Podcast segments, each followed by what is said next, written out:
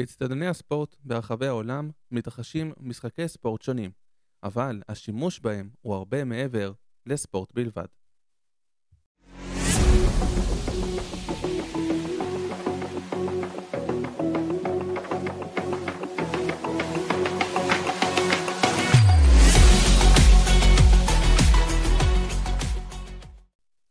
שלום לכולם, ברוכים הבאים לעוד פרק שדברו טכנו ספורט, כאן נגלס וברמבאום, והפעם אנחנו מצטדיונים עם מגרשים, המקומות הגדולים הענקיים האלו שמערכים אירועי ספורט שונים מכל ענף כלשהו בערך ועד כדורגל בעיקרו, אבל אנחנו היום עם רשימת הצטדיונים מהגדולים בעולם, זה נכון, אבל גם במיוחדים, כאלו שלא מערכים רק אירועי ספורט אלא גם אירועים אחרים, כאלו שמסמכים ללכת עליהם, גם אם אין שם משחק כדורגל דוגמה, אבל גם אירועים אחרים שעדיף לא להתקרב לאצטדיון כשזה קורה. אז אנחנו נתחיל עם האצטדיון הכי גדול בעולם, נתחיל דווקא איתו. האצטדיון הזה נמצא בצפון קוריאה, כן כן, לא, ב- לא באירופה, לא בצפון אמריקה, אלא דווקא בצפון קוריאה. אז האצטדיון הזה נקרא ה-אחד במאי, כי הוא קם ב-אחד במאי ב-שמונה מאות ושמונים, והוא מכיל מאה וארבעה עשר אלף מקומות. כן כן, מאה וארבעה עשר אלף מקומות. האצטדיון פשוט ענק, והאצטדיון הזה משחקים בו נבחרות הגברים והנשים של צפון קוריאה, אגב במיוחד הנשים יותר מהגברים, שזה גם מפתיע, אבל כיאה לצפון קוריאה האצטדיון הזה לא משמש לאירועי ספורט אלא לאירועים אחרים בעיקר, וגם לאירועי ספורט. האצטדיון הזה משמש לשני דברים מרכזיים. הדבר הראשון, מה שאנחנו רואים כל הזמן בטלוויזיה בהקשר של צפון קוריאה, וזה לא כדורגל, לא ספורט ולא מוזיקה, אלא יותר טילים, ויותר מלחמות, ויותר גרעינים. אז התהלוכות הצבאיות, המצגים הטילים של צפון קוריאה, אה, עושים אותם באצטדיון הזה, מראים אותם לקהל הרחב, לאזרחים בצפון קוריאה שיהיו גאים, במרכאות כמובן, אה, בצבא של צפון קוריאה. אז מראים שם את, ה... את הטילים הבליסטיים, הטילים הגרעיניים, צריך להגיד, את התהלוכות הצבאיות למיניהם. וגם היה עוד ועוד משהו שהראו את צפון קוריאה עד אלפיים ותשע עשרה, וזה פסטיבל ארירנג, פסטיבל כזה גדול בצפון קוריאה, שבמרכזו מופע ענק של כמאה אלף אנשים. אבל הטוויסט, שהוא כאמור אלפיים ותשע עשרה, הוא בוטל בגלל ביקורת של מנהיג המדינה, קים ג'ונג און, שהפסטיבל הזה מכיל יותר מדי רוח ספורטיבית עם הופעות עממיות. אז כמו שאמרנו, האצטדיון בצפון קוריאה אין במחשבה אחרת לגבי השימוש באצטדיון, הרוח הספורטיבית שם פחות הולכת בכיוון של המנהיג של הדיקטטור בצפון קוריאה, אלא יותר לצבא, יותר לטילים, יותר לרעבה ויותר לשלוט באנשים בסוף. אז האצטדיון הזה הוא אמנם אצטדיון שנחשב אצטדיון ספורט, הוא הכי גדול בעולם, אבל הוא וספורט פחות הולכים ביחד. אז זה האצטדיון בצפון קוריאה, זה הכי גדול בעולם. אז אנחנו הולכים לרשימה של אצטדיונים בולטים שהם בין הגדולים בעולם, כל אחד בדירוג שלו. אומנם אני לא הולך לפי סדר של מקומות ישיבה, אלא פשוט יותר רשימה של או יותר היסטורי או יותר מיוחד, דברים כאלו. אז אנחנו נתחיל ברשימה יותר גדולה, אחרי האצטדיון הבאמת מפואר הזה של צפון קוריאה, או שוב במרכאות מכופלות. אז אנחנו נתחיל עם המרקנה בברזיל, כמובן אצטדיון היסטורי, הוקם ב-אלף תשע מאות וחמישים למונדיאל הראשון ששוחק בכדורגל ב-אלף תשע מאות וחמישים, באותו כמר במונדיאל הזה שאגב אורוגוואי ניצחה, שעדיין מדינות אירופה לא הצטרפו אליו, וכו' וכו'. אני לא ארחיב יותר מדי על ההיסטוריה של המונדיאל, אגב היא מאוד מעניינת למי שרוצה לקרוא, שבין היתר ככה גם נוצר הכדורגל ועבר בעולם, מאוד מרתק הסיפור הזה. אז המרקנה בברזיל הוקם למונדיאל הזה אלף תשע מאות וחמישים, והוא הכיל במשחק הגמר כ-מאתיים אלף מקומות, כן כן, מאתיים אלף אנשים הגיעו לצפות במשחק הגמר, רק מחשבה ששחק מאתיים אלף איש זה וואו, באמת זה כבר יותר מחלום שכל שחקן כדורגל נראה לי. וצריך להגיד, הציון הזה הכיל ברובו מקומות המידע, לא ישיבה, בגלל זה גם נכנסו כמעט מאתיים אלף איש. ואחרי כמה וכמה שיפוצים, הוא עבר כמה שיפוצים לאורך השנים, כמובן, הוא כבר יותר מדי זמן קיים איתנו. אז הוא עבר כמה שיפוצים, שיפוץ ראשון הוריץ את התחולה ל-תשעים וחמישה אלף מקומות, שהוסיפו גם מקומות ישיבה וגם המידע, ואחרי שיפוץ למונדיאל אלפיים וארבע עשרה, שהיה בברזיל, והשיפוץ יותר מתקדם, היום הוא מכיל שבעים ושמונה אלף מקומות, כ-שבעים ושמונה אלף מקומות אה, ישיבה. אין אה, יציאה מידע יותר במרקנה, בגלל זה הוא, הוא יותר, הרבה יותר קטן מה-מאתיים אלף שהיה אה, לפני שנים רבות, אבל הציון הזה הוא היסטורי, במובן ובכל מובן שמילה בכדורגל העולמי, הברזילאי כמובן, מנבחרות ברזיל למשחקי קבוצות גדולים, כל מי ש... כל מי ששחק כדורגל יודע מה זה הסטדיון הזה, וגם יכולים לשחק שם בצורה כזו או אחרת. תשאלו את נבחרת ארגנטינה כמה נהנתה בשנים האחרונות לשחק שם. אז בהחלט הסטדיון מאוד מאוד היסטורי, שהוא לא הכי גדול בעולם היום, אבל בוא נגיד בפיסת ההיסטוריה הוא הכי גדול, זה בטוח. אז חוץ מהסטדיון שירח משחקים חשובים, ירח מונדיאלים, וכו וכו וכו, אני אשארו כמה דברים. אז הוא עורך מופעי מוזיקה, רבים ומרובים מכל כלל הסוגים, אבל שניים הבולטים ביותר ביניהם, הוא האחד ב-אלף תשע מאות שמונים עם ההופעה של פרנק סינטרה, כמובן אחד, אחד הגיטריסטים הטובים בהיסטוריה לדעת רבים, וב-אלף תשע מאות תשעים פול מקארטני הגיע להופיע במרקנה, שני מופעים בולטים מאוד בהיסטוריה של הסטדיון הזה, וכמובן שוב שהתלווה עליו עוד הרבה מאוד אה, מופעים אה, חשובים, ומוצלחים, וכמו שאמרנו מתחילת הפרק, זה מהדברים שכיף ללכת לסטדיון בשביל לראות, אם זה לא רק לכדורגל, בשונה שוב מצפון קוריאה. אז הסטדיון הבא שאני רוצה לדבר עליו הוא סטדיון שהוא מוקם באירופה, ממוקם באירופה, בספרד, וזה סטדיון הקאמפ נו, שהיום, כיום עובר שיפוץ נרחב וכמעט כמעט יסודי אפילו, הספיק להכיל תשעים ותשעה אלף חמש מאות שלושים וארבעה מקומות, ישיבה, סטדיון ענק הכי גדול באירופה כמובן, והציון השני בגודלו בעולם אחרי צפון קוריאה. אז הציון הזה שהספיק לכי את המקומות האלו, שיש לדעתי אולי יציאה מידע בודדים, אבל באמת אצטדיון ענק, והיום משפצים אותו, התחולה טיפ טיפה תירד בסביבות ה-תשעים וחמישה תשעים ושישה אלף מקומות, לא הרבה מאוד תירד, אבל הוא יהיה בית המודרני, יהיה עם גג. זה אצטדיון שהוא ענק אבל היה בלי גג בכלל, חוץ מהחלק שיציע הכבוד, ובהחלט גם מעיד הציון הזה שהוא בסוף ישן, למרות שהוא גדול והכל, אבל שהוא צריך לעבור את השיפוץ הדרוש כדי לעמוד בסטנדרטים של הסטדיונים של היום, שאגב לדעתי כל העניין הזה עם הגג הוא כבר הרבה מעבר לזה שיש גשם או מזג אוויר, אלא עניין עיצובי. הסטדיונים היום לא יכולים לבנות בלי שיש להם גג, זה תורם לעיצוב של הסטדיון, לאקוסטיקה בו, גם מבחינת הרועדים, הביתיות, וגם מבחינת אפילו, אתה יודעים, התאורה החיצונית שאפשר להעיר את הסטדיון, כמו דוגמה בעניין סרנה, או באתלטיק בלבאו, או בסממס, או הרבה, הרבה מאוד סטדיונים, אפילו בסמי אופר, אז, או אפילו בטדי, אתה יודעים, בירושלים. אז זה מאוד תורם להווי של הסטדיון שיש גג עליו, אז הקמפנור בהחלט הולכים בכיוון הזה. אז חוץ, חוץ משחקים מאוד חשובים, גמר ליגת האלופות, כמובן משחקי ברצלונה לאורך כל העונות, אז האצטדיון הזה גם הוא מארח מופעי מוזיקה, הוא גם מארח אולימפיאדה שהייתה בספרד כמובן, ומופעי מוזיקה שונים, והעיקר שביניהם הוא קודפליי, שמתארחים שעושים את המופעים שלהם מהקאמפ נו שבאים לספרד לרוב, ובכלל, ובעיקר זה, בוא נגיד, תורם כסף או מזרים תזרימים למועדון שמשווה על קצת כסף, מהימים האלו שברצלונה כמועדון באמת שקוע בבעיות כלכליות, וכל אגורה שנכנסת למועדון היא מבורכת. אז כמה שיותר מופעים שיהיו אחרי השיפוץ, זה גם התכנון, שגם יהיה משחק כדורגל, אבל גם מופעים, מופעי מוזיקה שונים, או אפילו משחקים אחרים מאפי ספורט שונים, זה גם יכול להיות, למרות שלא היה בקאמפ נו מאפי ספורט שונים לאורך ההיסטוריה, אבל יכול להיות שאחרי השיפוץ גם זה יקרה. הרבה מאוד אצטדיונים ברחבי אירופה מביאים את הספורט האמריקאי לאירופה כחלק מה, גם מהחיבור הזה בין, בין, שני ה, בין שני האסכולות הספורט, נקרא לזה ככה, אבל גם בגלל כסף כמובן.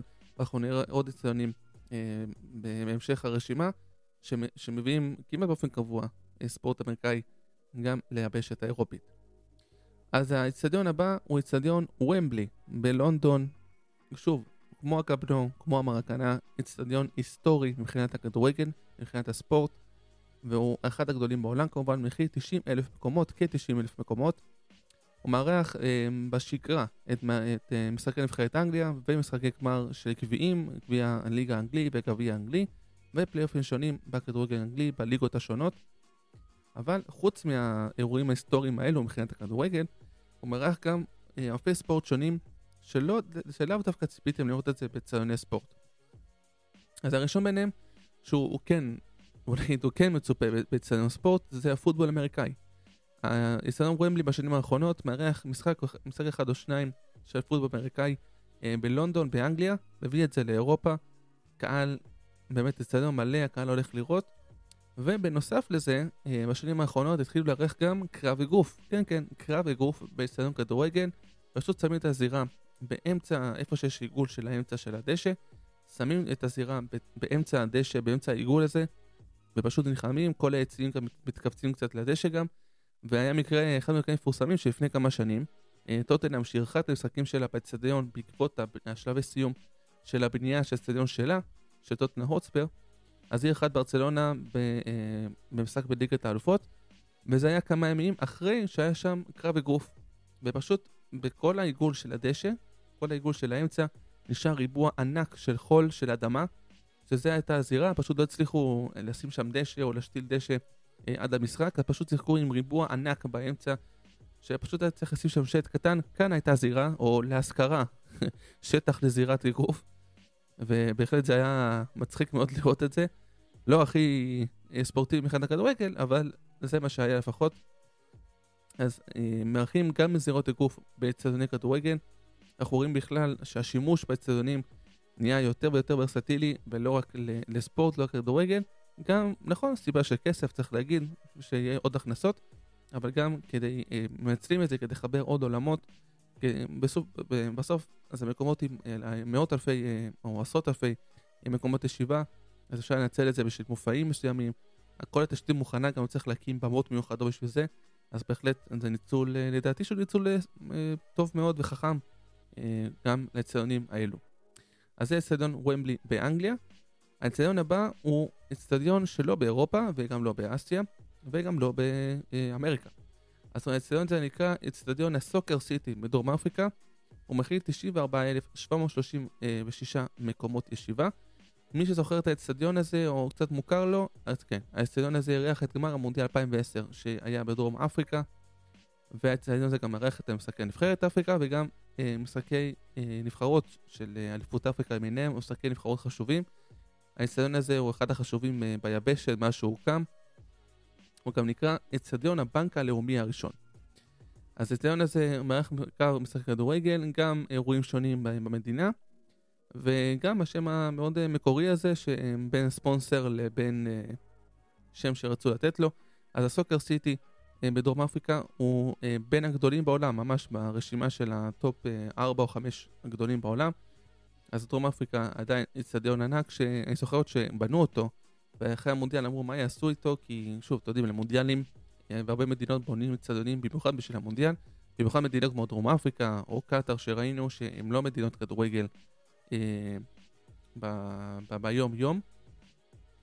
אז תמיד טועים מה יעשו עם, ה- עם האצטדיונים האלו אחרי ה... אחרי הטורנירים הגדולים האלו, אז דרום אפריקה מצאו איזה שימוש, מארחים אליפויות אפריקה מיניהם, כמו אליפות אפריקה, אגב, שמתקיימת ממש עכשיו, אבל היא מתרחשת דווקא בחוף השנהב ולא ב, אה, אה, בדרום אפריקה. אגב, אם אתם רוצים גם עוד נתון אה, קטן על אליפות אפריקה שמת, שמתרחשת בחוף השנהב, כל האצטדיונים בחוף השנהב נבנו על ידי סין, שזה גם מעניין, אבל זה לפרק אחר, זה ל, גם ל, לא, לא לפודקאסט הזה, גם לדעתי זה יותר פודקאסט פוליטי, מדיני, גם נושא מאוד מעניין, אבל ככה בנקודה מאוד קטנה. אז זה האצטדיון הסוקר סיטי בדרום אפריקה, מארח גם מופעי מוזיקה, וגם בעיקר משחקי כדורגל, נכון, אבל גם, גם השם המאוד מקורי, אצטדיון הבנק הלאומי הראשון. אנחנו עוברים לעוד אצטדיון שגם הוא באפריקה, אבל הוא שכן אלינו, ממש אנחנו עוברים את הגבול, אפשר להגיע אליו, אז זה בורג אל ערב במצרים, מכיל כ-שמונים ושישה אלף מקומות, הוא קם ב-אלפיים וחמש, הוא האצטדיון השני בגודלו במצרים. אבל הדבר המיוחד בו, אה, שהוא קצת דומה לאמת לצפון קוריאה בקטע הזה, הוא משוייך ונקרא כאצטדיון הצבאי אה, של מצרים, פשוטו כמשמעו, גם שם יש תהלוכות צבאיות ומראה שם דברים, גם אה, הסיסי, הנשיא אה, של אה, מצרים, עולה שם למעון, ל- ל- לנעום, והצטדיון הזה גם נבנה בקריה הממשלתית, נקרא זה ככה, או הבירה הממשלתית של מצרים, בעצם עיר חדשה שבונים כעיר הבירה הבאה של המדינה. אז הצטדיון הזה מוקם כבר שם, אלפיים וחמש, הוא אמנם הצטדיון השני מגודלו במצרים, אבל יותר חדיש, וגם שוב השימוש הצבאי בו, שאנחנו רואים שזה דפוס יותר אה, פופולרי בקרב מדינות שהן פחות, אה, בוא נגיד, דמוקרטיות כאלו ואחרות. אז הסטדיון הזה הוא גם בסוגריים, כמובן, הסטדיון הזה הוא גם השלישי בגודלו באפריקה. אז זה בורג אל ערב במצרים, כאן לידינו, ואנחנו הולכים, בעצם מסיימים עם הסטדיון האחרון, שהוא קצת יותר רחוק מאיתנו, הוא שמונה עשרה אלף קילומטר מישראל ליתר דיוק, וזה הסטדיון המונומנטל בארגנטינה. הסטדיון הגדול במדינה, וכיום גם הגדול בדרום אמריקה. הסברנו, מרקנה היסטורית כמובן הכי גדול בעולם, אבל היום בגלל שיש לו שבעים ושמונה אלף אה, מקומות, אז הסטדיון הכי גדול בדרום אמריקה הוא המונומנטל, עם שמונים וארבעה אלף חמש מאות שישים ושבעה מקומות ישיבה. אז הסטדיון הזה נבנה בין השנים אלף תשע מאות שלושים ושש עד אלף תשע מאות שלושים ושמונה, ונחנך רשמית באותה שנה. הוא עבר הרבה מאוד שיפוצים, כמובן הרבה מאוד שנים כבר קיים. אחד השיפוצים העיקריים שהוא עבר זה לקראת מונדיאל אלף תשע מאות שבעים ושמונה בארגנטינה, שקוקה קולה, שהייתה הספונסר שלה, של הטורניר, היא גם ממנת השיפוצים. בוא נגיד זה מתאים לארגנטינה עם כל הבעיות הכספיות, במיוחד הבעיות שהיו באותם שנים עם הדיקטטורה הצבאית. שוב, דפוס קצת דומה למה שראינו במצרים וצפון קוריאה. הצבא והצדונים הם חברים קצת יותר טובים ממה שנראה לפעמים על פני השטח. אז הצדון הזה עבר את השיפוץ ב-אלף תשע מאות שבעים ושמונה למשחקי גביע העולם, ומסלול האתלטיקה שהפיע מאוד את הצדיון הזה, בעצם את התמונה, כל פעם שהייתם מחפשים מונומנטל, ישר צדיון האתלטיקה, כמו, שת, כמו שתחפשו צדיון רמת גן, לראש יעלה לכם ישר אתלטיקה מסביב, אותו דבר. אז המסלול האתלטיקה שהפיע את הצדיון כאמור בשנים האחרונות, עבר שיפוץ מסיבי, והוא בעצם בוטל ב-אלפיים ועשרים, בעקבות הקורונה, שגם בוטלו הליגות, ואחרי זה חזרו הליגות בלי קהל, ניצלו את זה בריבר פלייט, האצטדיון הביתי שלה, המונומנטל, ובעצם שיפצו את האצטדיון אלפיים ועשרים, במסלול האתלטיקה כאמור בוטל, ובמקומו הוסיפו עוד יציעי קרקע חדשים, כלומר במקום המסלול פשוט יש שם יציעים חדשים עכשיו יותר קרובים לדשא, מה שחורים יותר באירופה, בגרמניה או באנגליה, אז הכל יותר קרוב לדשא, אווירה הרבה יותר ביתית ממה שכבר היה בארגנטינה, ונותנים. תשמחו לארגנטינאים שיודעים לספק אווירה ביתית, אם זה הנבחרת שלהם, ואם זה כמובן הקבוצה העבודה עליהם, זה כל החיים שלהם מבחינתם. אז הציון היום הרבה יותר ביתי, הרבה יותר נראה מודרני, ועוד משהו אחד שאמרתי יקר בנו, אין לו גג למונומנטל עדיין, אולי יוסיפו בעתיד, אבל שוב, זה עוד משהו שצריך להוסיף לצדונים של היום, זה בהחלט יוסיף גם לציון הזה, שהוא פשוט, מתעצלו מלמעלה, נראה פשוט כמו גלגל רכב ענקי, שמכיל במקומות ישיבה בדשא, ככה נראה מונומנטל. אז אצטדיון מאוד היסטורי בארגנטינה, הכי גדול בדרום אמריקה במדינה, אבל חוץ מזה הוא מארח מופעי מוזיקה רבים לאורך השנים של הלהקות, בעיקר להקות רוק הכי הכי מוכרות בעולם לאורך כל ההיסטוריה, אם זה גאנס אנד רוזס, איי סי די סי, קווין, על האמא שלום מה שנקרא, ועוד ועוד. ובאמת שאם אתם רואים רעיונות של, של הלהקות האלו ששואלים אותם מי הקהל הכי טוב שהיה לכם במופעים ברחבי העולם, כמעט כולם עונים פשוט תשובה אחת, ארגנטינה. הקהל הארגנטינאי הוא הקהל הכי טוב שהיה להם למופעי המוזיקה. אז מעבר לאוכל, הבשר כמובן והכדורגל, לארגנטינה יש תשוקה מאוד, תשוקה גדולה מאוד גם למוזיקה, ובאמת ש... ארגנטינאים, כל נושא שהם אוהבים, לוקחים אותו עד הסוף, עד הגבולות, וחוצים עוד יותר את הגבולות. אז באמת שארגנטינאים, כל דבר שהם אוהבים, הם אוהבים אותו עד הסוף, וכל מי שמשחק עבורם, או מי שמופיע עבורם, נהנה מזה עד הסוף. אז uh, אני באמת ממליץ ביוטיוב, מי שחווה את זה בלייב, בכלל זה היה, זה, זה חווה כל החיים, אבל מי שלא, לראות ביוטיוב מופעי uh, מוזיקה, איי סי די סי או מטאליקה או קווין, מה שלא יהיה, אפילו קולדפליי שגם הגיעו לארגנטינה, תשימו את ההופעה במונומנטל בארגנטינה, ואפילו אתם תרגישו את התשוקה הגדולה הזאת מדרך הסלון הביתי או איפה שעוד תצפו, בהחלט מומלץ מאוד מאוד. אז זאת הרשימה בגדול של האצטדיונים הגדולים בעולם שאני רציתי אה, לדבר איתכם עליהם. באמת האצטדיונים אה, מאוד מיוחדים, חלקם כמו שראינו שימוש צבאי, אה, חלקם מופעי מוזיקה רבים, וחלקם גם ענפי ספורט שונים שלא לא דווקא כדורגל או פוטבול אמריקאי, אפילו זירת הגוף מגיעה לאצטדיון הכדורגל. ואני רוצה להגיד לסיום עוד מילה על האצטדיונים בארצות הברית. לא הכנסתי אותם לרשימה, כי ארצות הברית מאופיינת, כמו, שאתם, כמו שכולנו יודעים, מדינה שחושבת הכל בענק ועושה תרתי משמע הכל בענק. אז כל ניסיונים שם ענקיים, ומשמשים באמת להרבה מאוד דברים, כמעט לכל מטרה, ממשחק כדורגל, לפוטבול אמריקאי, למופעי ההפקות בידורי, ה-דאבליו דאבליו אי, למי שעוקב, וכאן כמובן אגרוף ומופעי מוזיקה, שכל הזמרים והלהקות המפורסמות בעולם, הכל, הכל מהכל קורה שם, וגם המונדיאל הקרוב, אלפיים עשרים ושש, יערך בין היתר בארצות הברית, כולל גם מקסיקו וקנדה, וישוחק בציונים האלו, וגם יהיה מעניין לראות את הציונים האלו בשיא תפארתם. אז לא הכנסתי את הציונים של ארצות הברית לרשימה, בגלל שכולם אומנם ענקים, אבל כולם גם משמשים לאותה מטרה. זאת אומרת שמבחינתי, אני רואה את הציונים בארצות הברית כקטגוריה אחת בכללותה, בשונה ממקומות אחרים בעולם, שיש ציונים כמו נגיד המונומנטל בארגנטינה, או וומבלי באנגליה, שהם משמשים למופעים, אבל ציונים גדולים אחרים לא. אז הבנתם את האפיון של הדברים. אז הציונים בארצות הברית כמובן ענקים, וזה פשוט מדהים לראות את המפלצת הענקית הזאת שקמה לה, ושמארחת כמעט כל דבר אפשרי. ושוב, כאמור, המונדיאל הקרוב עוד שנתיים מהיום, זה לא עוד הרבה מאוד זמן, ב-אלפיים עשרים ושש יהיה מעניין לראות איך הציונים האלו יראו את עצמם גם משחקי כדורגל במונדיאל בארצות הברית, שוב, יחד עם מקסיקו וקנדה. אז זה הפרק הזה של האצטדיונים המיוחדים והגדולים בעולם.